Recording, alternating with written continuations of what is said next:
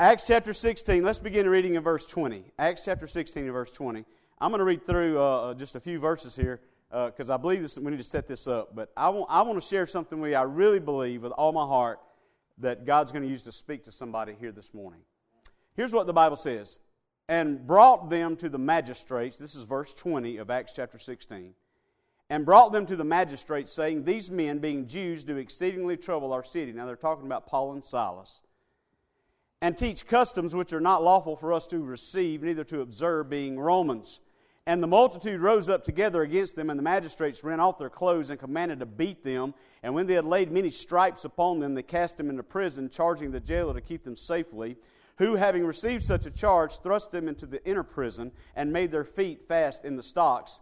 And at midnight, Paul and Silas prayed and sang praises to God, and the prisoners heard them. And suddenly there was a great earthquake, so that the foundations of the prison were shaken. And immediately all the doors were open, and everyone's bands were loosed. And the keeper of the prison awakened out of his sleep, and seeing the prison doors open, he drew out his sword and would have killed himself, supposing that the prisoners had been fled. But Paul cried out with a loud voice, saying, Do thyself no harm, for we are all here. Then he called for a light and sprang in and came trembling and fell down before Paul and Silas and brought them out and said, Sirs, what must I do to be saved? And they said, Believe on the Lord Jesus Christ, and thou shalt be saved, and thy house. And they spake unto him the word of the Lord, and, and to uh, all that were with that were in his house. And he took them that same hour that night and washed their stripes and was baptized, he and his straightway. And when he had brought them into his house, he set meat before them and rejoiced, believing in God with all his house. And when it was day, the magistrate sent the sergeants, saying, Let those men go. Father, we thank you so much for your word this morning, and I thank you, Lord, for this church and what it means to me, what it means to you. I thank you, Lord, that it is truly a lighthouse here in Jena. And so, Father, I pray this morning as, uh, as we share this word, God, that you will speak to all of us. Lord, not that you would just speak, but Lord, that we will hear, and Lord, that we will obey whatever it is that you call us to do. Lord, I believe you have a fresh word, a fresh anointing, something special, something unique, something just for every person here. So, Father, I pray as I always pray, Lord, not that you would help me, but dear God, that you would do it. Lord, we're beyond uh, us helping, God, we need you to move in in power and glory with all of your might here in this place this morning. So, Father, speak to us, reveal your truths to us, and we'll give you glory for everything. In Jesus' name I pray. Amen. I want to preach a message to you this morning entitled, It's 1159, but midnight's coming.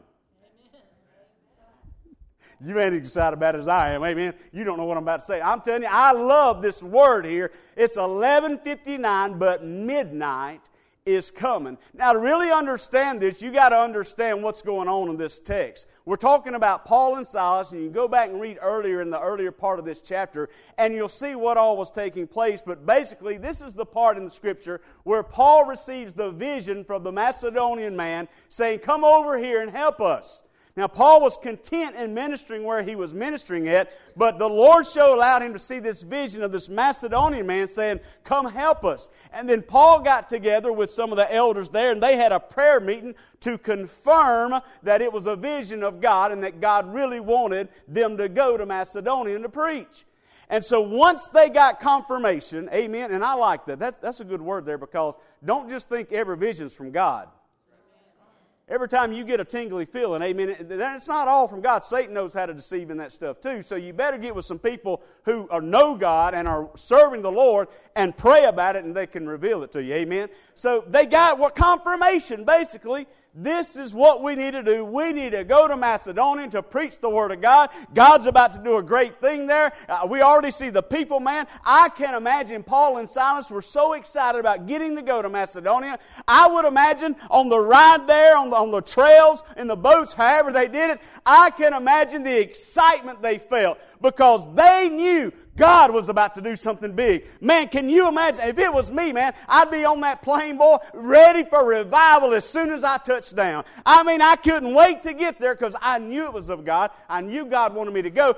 Man, I couldn't wait to get there because I knew revival was about to break out.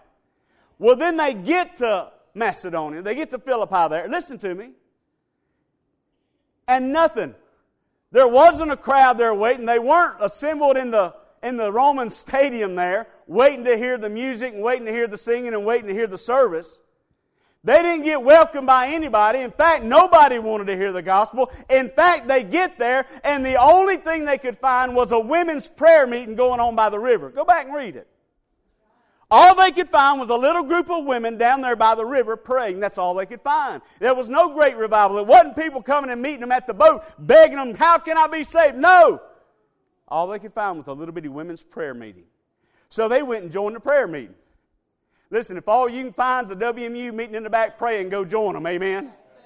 Listen, you get wherever God's at. Amen. If it's just something little going on, you better get where that's going on. Amen. Paul and Silas attached themselves. They began praying. And all of a sudden, one of the women in the prayer group got saved, man. Her and her house got saved. Revival began to break out in that little prayer group. But it still, it wasn't the masses like, like Paul and Silas was expecting. Then all of a sudden, listen, all of a sudden, Satan comes and starts attacking them through a demon possessed woman. Now get this. They just had a spiritual encounter with God. This woman, Lydia, got saved. Her house got saved. But they're having a time worshiping the Lord in that little prayer meeting. And the next thing you know, Satan attacks them. Now there's a lesson there. Every time you have a spiritual encounter with God, you better get ready because Satan's waiting in the background. He's waiting to attack. How many of you know every time God does something big in your life, the next thing you know, it seems like your world falls apart? Seems like something comes against you. Seems like the attacks come right after that. Amen. I mean, you can have a jam up, blow up good service in here on Sunday morning, and you won't even make it out to 84 and something. I guarantee you, Pastor, he's been up here preaching before. Man, the glory fall down. How just a jam service, people at the altar, people getting saved, people getting right, and but he can't even get out to his car, and some woman's already come up and complained about the toilet paper being turned wrong on the roll thing. I'm telling you, folks, anytime you have a spiritual encounter with God, you better get ready. Satan's going to attack because he's going to try to destroy what God just did in your life. He don't want you excited about Jesus. He don't want you serving the Lord. So he's going to do everything he can to get you down. So that's what happened, man. They had that prayer meeting, man. People got saved. Things were happening. And all of a sudden, this demon-possessed woman come and started rambling on. Amen. So Paul listened to it for a couple days, and finally he got tired of hearing. He turned around, cast the demon out of the girl. Amen. Turn around, cast the demon out of the girl. She gets saved, I believe. Amen. She gets saved. Well, this girl was the property. She was owned by some men who was using her to make a lot of money with her fortune telling and all that kind of stuff. And whenever those men realized that she, they were they were not going to make any more money out of this girl, man, they got mad at Paul and Silas, and so they had them arrested. Now, follow with me. Now, got him arrested. They the magistrates brought him in. They had a mock trial. They demanded Paul and Silas be stripped naked and they were beat till blood was flowing from their bodies. Then they were taken and put into solitary confinement in the deepest, darkest place of the jail. Listen to me. And all the while, now you hear what I'm about to say. All the while, they were in the will of God. Now you go back, remember? You go back and read it. Paul had a vision and had confirmation through prayer. They were exactly where God wanted them to be. But now they were beaten, bloody, and chained up and locked up in the deepest part of the prison. Can I just share something with you this morning?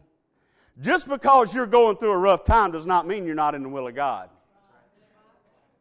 Just because you're beat up and bloody right now, it very well be that it may be that you're in the will of God. I, tell you, in, in, my travels in my life, I've realized a lot of times the biggest opposition I face is when I am in the will of God. Listen, folks, you know what, what gets me is, is that a lot of times people, whenever they, whenever they're doing what God wants them to do and it don't go the way they think it ought to go, they get mad at God. Now, I know you've never done this, but I've done this before. God, here I am serving you. I'm doing exactly what you call me to do. I'm out here doing what you call me to do. I'm in your will. I know this is what you wanted me to do. I'm out here serving you, and you let this happen to me. I guarantee you, we've all been there. Get mad at God, blame God, pout, sulk, complain, whine. And then some of y'all ruin your witness when you put it on Facebook.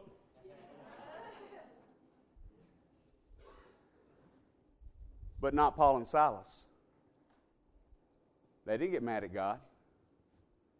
They didn't complain. You know what the Bible says they were doing? Well, y'all, don't, y'all didn't hear. Listen, this is what the Bible says. The Bible says in verse 25, and at midnight, Paul and Silas prayed and sang praises unto God, and the prisoners heard them. You see, they prayed and they sang praises. they prayed and they praised. Y'all ain't getting it. You see, my dear friends, what I want you to see is some of y'all are going through some rough times right now. I guarantee you, some of you, and just like, and I love the word Pastor Heath shared just a few minutes ago because it's so true of every church. There's some of y'all going through some things that we all know about. We know you're going through a rough time. We know. But let me tell you, the majority of people in our churches, nobody knows what you're going through because you won't tell anybody. So you keep it all pushed down. It's all suppressed. Nobody knows what's really going on. To everybody else, it looks like y'all got a good marriage, but you know it ain't that hot. In fact, it's pretty bad. Everybody else, you got your life in order and everything's wonderful. But you know there's some stuff going on. So I'm going to share something with you this morning that'll help you. We need to learn a lesson from Paul and Silas. Instead of whining, instead of complaining, instead of griping, instead of getting mad at God, instead of blaming other people, you know what we ought to do? We ought to pray and praise. Pray and praise. You want to know the secret to a victorious life in Christ? Pray and praise. In all circumstances, pray and praise. Listen, if it's all falling apart, that's the perfect time to pray and praise. If it's all going great, even more perfect, pray and praise. In all circumstances, we ought to be found faithful in praying and praises. And I want you to know, even when it's dark and it hurts and the storms are beating you down, we ought to be praying and praising our Lord. Here's what I want you to get. At 11:59, and by the way, I believe they've been praying and praising a lot longer than just right there at midnight. If you read that text, if you go back and you research that text out, you, will see there was a pattern there going on. They had been praying and praising God. I, may, I believe from the very first time, the first lick, when they got whipped that first time, they started praying and praising. All the way through that evening, all the way through putting in jail, and all during that jail time, they were praying and praising. And isn't it cool how praying translates into praising? I didn't get that till just a few minutes ago. I was reading it. Listen to this. Isn't it cool how praying translates to praise? In other words, if you can't praise God, start praying and it'll come. That's, are y'all awake this morning? Whoa! That's good, Brother Craig. In other words, my dear friends, if you will start praying, the praise comes naturally. Y'all not getting it, I'm telling you. You want to know why? Because most of the time we don't know how to pray. All we do is come to God with our little Christmas list. I want this, God. I got a problem here, God. No, no, no, no, no. You start communicating with the Lord. You start being able to be intimate with the Lord in prayer, and I guarantee you praise is nothing but an overflow. Amen. I'm telling you, folks, if there's one thing we need to learn, we need to learn how to pray and we need to learn how to praise. We need to learn how to pray and we need to learn how to praise. And if it's all going wrong for you this morning, then what you need to do more than anything else is to fall on this altar and get busy praying and get busy praising. Because I want you to know at 1159, everything looked hopeless for Paul and Silas. At 11:59 their circumstances hadn't changed. Hear me now. They were still bleeding. They were still locked up in that prison. It was 11:59 and they were still chained up, in jail, in torment, in torture. They were hurting, but they were still praying and praising. 1159, nothing changed. 1159, nothing changed. Are y'all hear me this morning? 1159 and nothing changed. And then came midnight. 1159, they were hurting, there was no hope, but then came midnight. Whoa, I'm telling you what, you ought to get excited. Because here's the deal, here's the truth. It's 1159 in some of his life right now. You're hurt, you're beat down, you're bloodied, you're locked up, you're in bondage, there's all kind of stuff going on. It's 1159. But if you'll learn the secret of Paul and Silas and you'll start praying and praising and praying and praising, one day, one day, midnight's gonna come.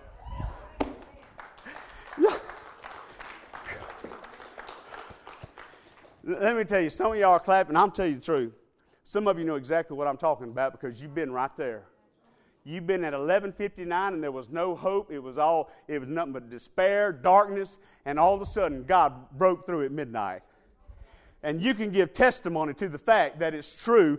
God does some of his best work at midnight. You know, we think midnight's bad, right? Oh, the midnight hour.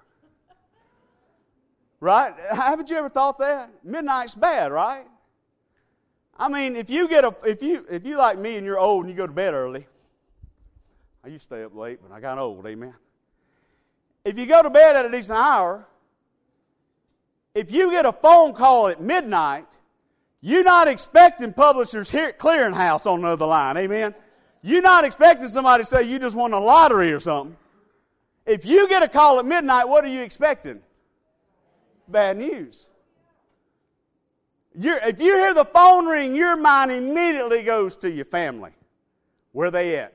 Where's my kids? How's my mama? How's my daddy? You go automatically go to thinking about that. But I want you to know something. I've looked in the Word of God, and I want you to know that God does some of His best work at midnight. I wish I could get this, give this as good as I got it. Amen.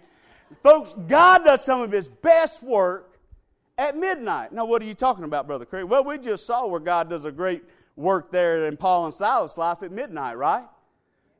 Listen, you know what happened there that day? That night, in that jail, God fulfilled his promise and brought about revival at midnight. Man, the jailer got saved, his house got saved, and boy, you'll see where God used that one single event to ignite a revival in Macedonia. Ladies and gentlemen, I want you to understand that Paul and Silas got to experience revival at midnight, even though it didn't look like revival was coming. And some of y'all need to start praying and praising as if God's going to bring you victory through whatever it is, even though it don't look like you got victory right now.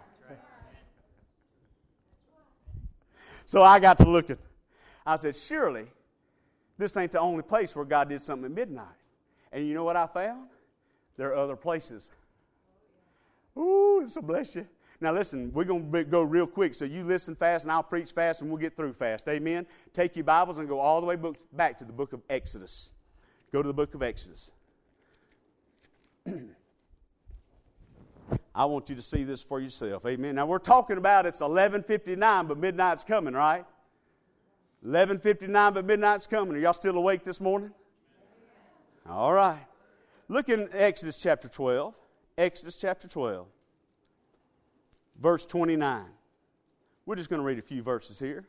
Listen to what the Bible says. Exodus chapter 12, verse 29. The Bible says this. And it came to pass that at when? Midnight, the Lord smote all the firstborn in the land of Egypt, from the firstborn of Pharaoh uh, and that sat on his throne, unto the firstborn of the captive that was in the dungeon, and all the firstborn of the cattle. And Pharaoh rose up in the night, he and all his servants and all the Egyptians, and there was a great cry in Egypt, and there was not a house where there was not one dead. And he called for Moses and Aaron by night and said, Rise up and get you forth from among my people, both ye and the children of Israel, and go serve the Lord as ye have said.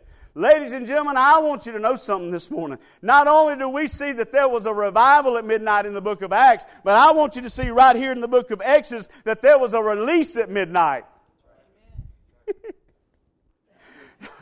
I'm going to tell you what, folks, this is good. Amen. Listen, folks, for 400 years, the children of Israel were slaves in Egypt.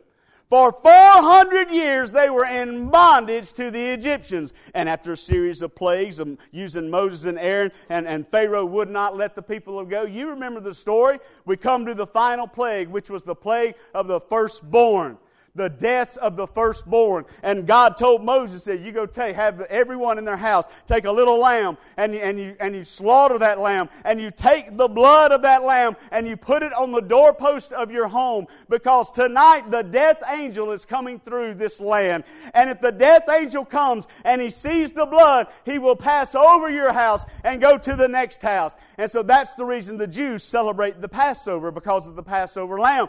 And it's a beautiful picture of Jesus Christ Christ. Amen. Listen, the only way you can be saved of death, hell, and the grave, listen, my dear friend, is to have the blood of Jesus on your life so that passes over you and you get to be in heaven.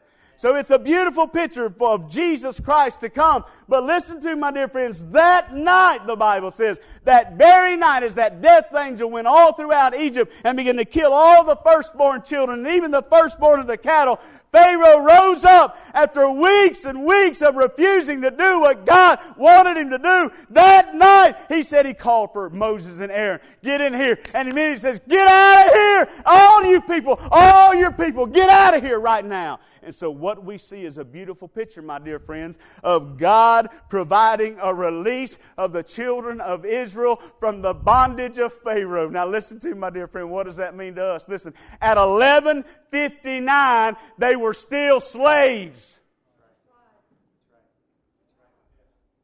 Are you following me? At 1159, the children of Israel were still slaves, and then came midnight. And at midnight, they were set free. What does that mean to us? I want you to understand, my dear friend, that tonight or this morning, that we have all kinds of people who are bound up. We have all kinds of people, even right here in this beautiful sanctuary. We have all kinds of people who are slaves to all kinds of things. You're in bondage this morning to all kinds of things. It's 11:59 and you're all bound up, but this morning midnight could come for you. You could be set free this morning. What kind of bondage are you talking about? I'm talking about sin bondage. I'm talking about guilt bondage, shame bondage. Listen, I'm talking about unforgiveness bondage. There are all kind of things that have people bound up, but through Jesus Christ, we can be set free. It may be 11:59 for you right now, but I want you to know this morning your midnight could come. All you got to do is come to Jesus. Now turn over a few pages to the book of Judges. Y'all still with me this morning? To the book of Judges.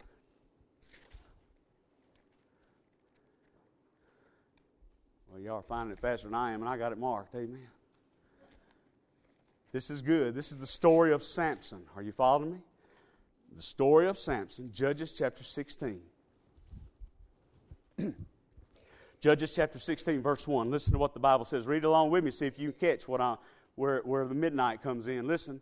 Then went Samson to Gaza and saw there a harlot and went in unto her. And it was told the Gazites, saying, Samson has come hither.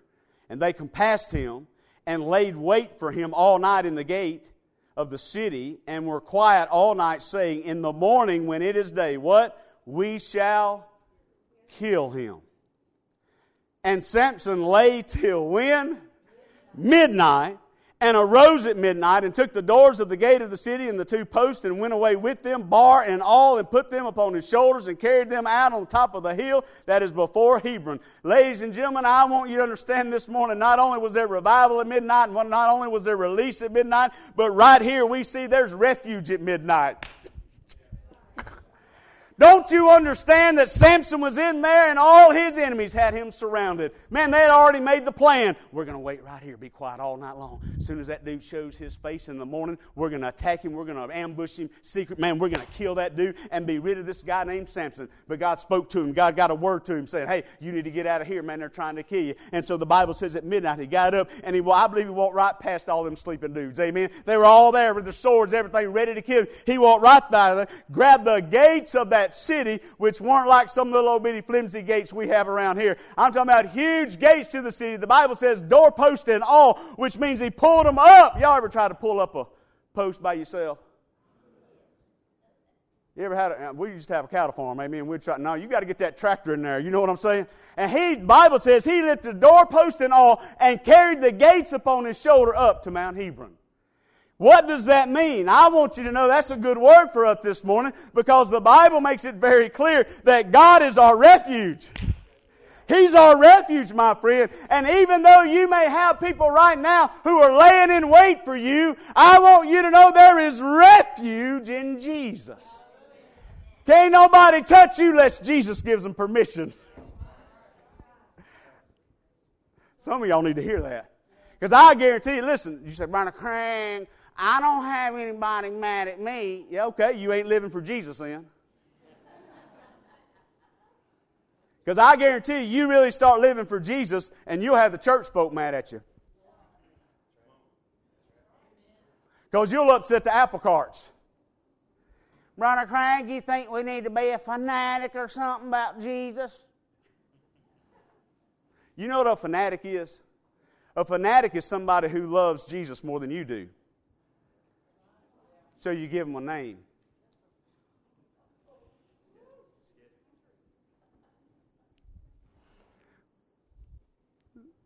Oh, that was fun. Amen. hey, let me tell you the way I preach. If you don't like what I'm saying, just smile and say amen. Because you stick them lips out like some of y'all just did, amen. I'm going to preach right there a little longer, amen. Listen, my dear friend, I want you to understand that we ought to be so on fire for Jesus that it makes people uncomfortable. Brother Craig, you think we ought to be a fanatic or something? Yes! Why not? You're a fanatic about other things. Some of y'all, I can't carry on a five minute conversation that you tell me how great your grandkids are, how good the ball team is. I'm telling you, you're a fanatic about what you love, and the reason you're not a fanatic about Jesus because you don't love Him as much as you say you do. This may be the last time I get to come here. Amen. But I want you to understand, my dear friend, whenever you're really living for Jesus and you're taking stands where you listen, some of y'all need to start living for Jesus, start taking stands where He wants you to take stands. And when you start doing that, you're going to have some enemies. And here's what I found out a lot of times they'll come from places you least expected it to.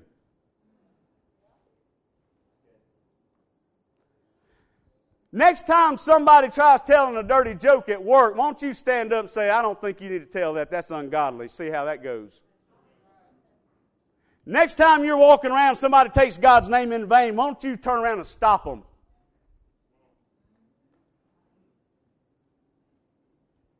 I was walking through Walmart one time, a good friend of mine, Brother Harold Downey. I love that dude. We was walking through Walmart, just me and him all of a sudden there's a group of teenagers walking up in front of us. Man, they, they, they, they, they were something, amen. I mean, they, they looked apart, amen. They were just walking around there. All of a sudden, man, they start cussing and raising Cain, and one of them took God's name in vain. And I'll never forget this as long as I live. Oh, Brother Harold, right there in Walmart, not our Walmart, but a big Walmart, amen. One of them big jobs, you know, where there was a bunch of people there, everybody in their pajamas, y'all know what I'm talking about. And, and everybody, listen, it was a, hundreds of people in this place. We're walking down the main aisle there. There's them goose, and one of them takes God's name in vain. And I'll never forget old Brother Harold. He went like this, glory! And everybody in that Walmart turned and looked. And then he had himself a field. Praise the Lord! Praise Jesus! He's worthy of being praised! Let's give him glory today! And I'll never get those teenagers turned around and looked at us like we was crazy or something. And Brother Harold looks at him and he points his finger and he says, If you're going to cuss him, I'm going to praise him. So you try that in Jena Walmart.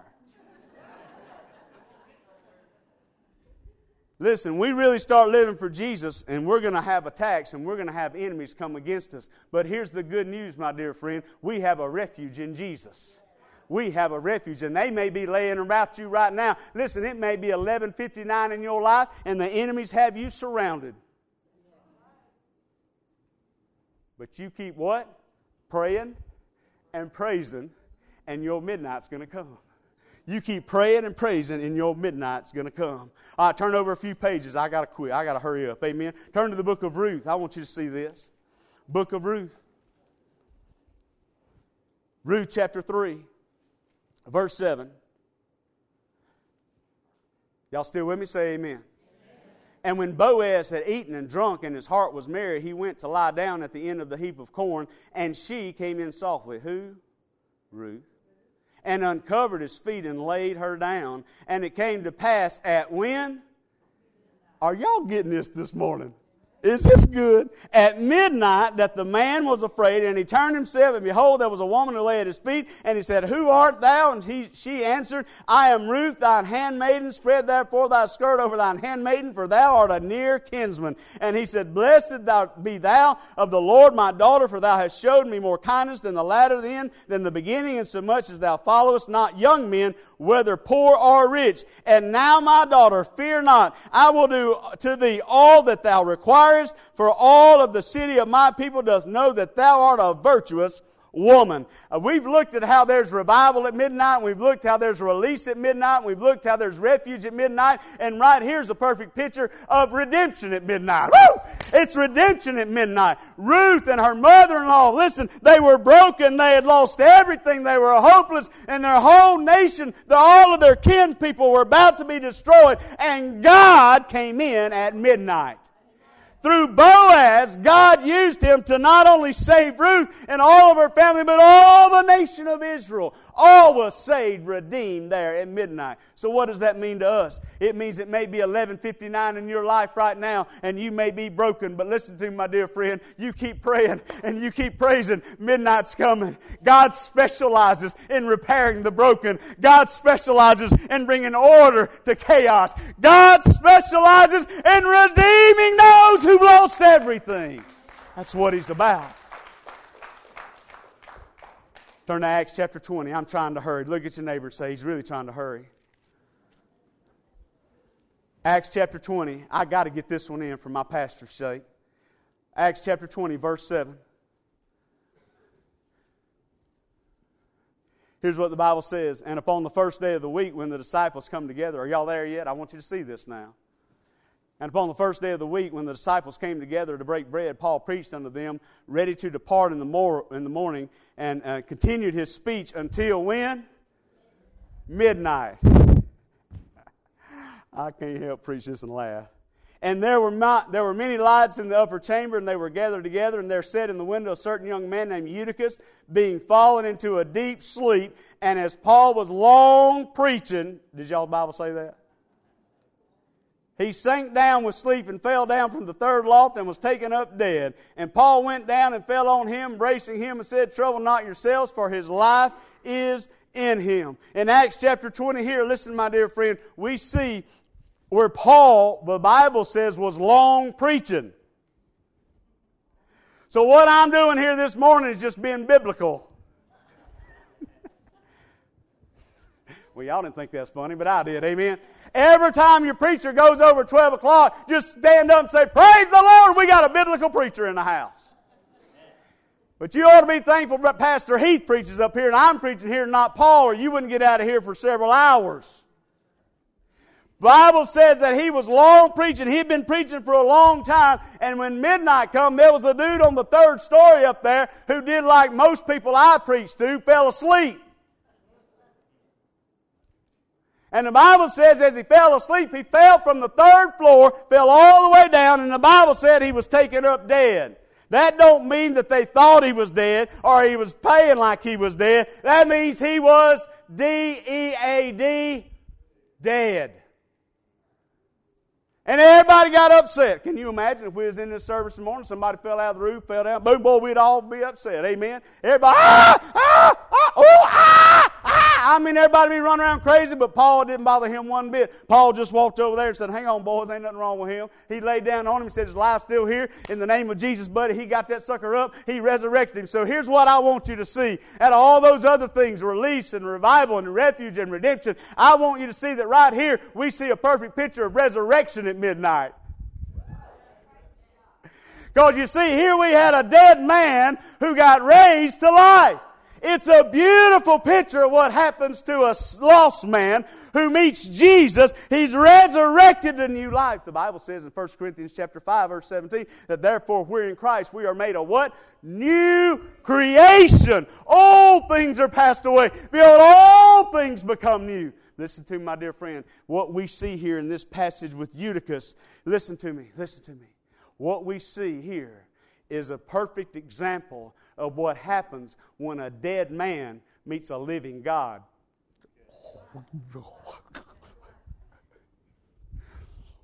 Y'all didn't get that. See, the Bible says that without Christ, we are dead in our sins. Listen, the Bible says in, in, John chapter 3, verses 17 and 18, it talks about how we're already under condemnation of sin. We're already dead. Listen, if you don't know Jesus, you're nothing more than a dead man walking this morning. You're dead in your sins. You're dead to God. But through Jesus, if we will come and repent of sin and believe upon the Lord Jesus Christ, there can be life. And Eutychus that morning, that night, he got to experience what it's like to be a dead man resurrected to newness of life. But I want you to know, I don't know where you're at this morning, but you can experience the same thing. There can be resurrection for you this morning. You can be experienced a new life in Christ. Well, last one, and then I'm done. Turn over to Matthew chapter 25. Look at your neighbor, say, last one, then he's done. Y'all don't do a lot of talking during the service, do you? Matthew chapter 25. Amen. Thank you, Ms. Jordan. Matthew chapter 25. I'm going to read this, and then we're going to, I'm going to explain it, and then we're going to be done. Here's what the Bible says, Matthew chapter 25. Then shall the kingdom of heaven be likened unto ten virgins which took their lamps and went forth to meet the bridegroom. And five of them were wise, and five were foolish. They that were foolish took their lamps and took no oil with them. But the wise took oil in their vessels with their lamps. While the bridegroom tarried, they all slumbered and slept. But at when? Midnight there was a cry made, Behold, the bridegroom cometh, go ye out to meet him. Then all those virgins arose and trimmed their lamps. And the foolish said unto the wise, Give us some of your oil, for our lamps are gone out. But the wise answered, saying, Not so, lest there not be enough oil for us and you, but go rather to them that sell and buy for yourselves. And when they were gone to buy, the bridegroom came, and they that were ready went with him, with him to the marriage, and the door was shut. Afterward came also the other virgins, saying, Lord, Lord, open to us. But he answered and said, Verily I say unto you, I know you not. Watch therefore, for you know neither the day nor the hour wherein the Son of Man cometh. So we've seen all these other things. We've seen revival at midnight. We've seen release at midnight. We've seen refuge at midnight. We've seen redemption at midnight. We've seen resurrection at midnight. And we come to the final midnight, and what we see here is there's going to be a return at midnight. There's going to be a return at midnight. The Bible here just tells the story there's ten virgins and, and five of them were ready and five weren't. And all of a sudden the return, the bride came when they were least expecting him to come. And five were ready and five were not. And the five who were ready were ushered away with the bridegroom. And the five who were not ready were left behind. And they came begging, God, let me in, let me in. He said, Nope, I do not know you. It's a perfect picture illustration of what's going to take place one day when the Son of God comes back to this earth. Ladies and gentlemen, I want you to understand something. It may be 11:59 right now, and but you better get ready because the return's going to come at midnight. It's going to come whenever you least expect it. It's 11:59 right now, and you have time to get things right. It's 11:59 right now, and there is an opportunity for you this morning to experience resurrection in Jesus, to get your life in order with Christ. But you better do it now. Because when the shout's heard, you don't have a chance to get ready. Now, to really understand this, I'm going to do this quickly. You got to understand marriage is back in the day. Look at your neighbor say, This ought to be cool. Now, a lot of you young people, see, y'all think y'all got this thing figured out. But I think we ought to go back to the way things used to be done, where the parents picked out who you married. I like that, amen. Back in the day, the parents picked out who you married. You didn't have a say so in it. I don't like it. I know you don't. But here's what happened back in Jewish culture. In Jewish culture, what they did was whenever the, the son or the boy found somebody that he wanted to marry, what he'd do is he and his father, this would be the bridegroom and his father, would go to the home of the potential bride, you with me? Of the girl. And the bridegroom and the bridegroom's father would meet with the bride's father in one room with the bride sitting in the other room.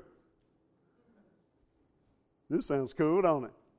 And what they would discuss is they would discuss the dowry how much they were going to give the bride's father for allowing her him to marry the bridegroom. And so once they come to an agreement, and once they establish everything, there was a ceremony took place. Now follow me here. There was a ceremony that took place, and, and they would actually take a cup and they would fill it with some wine, and, and the bridegroom would walk into the room where the bride was at waiting, and he would offer her this cup.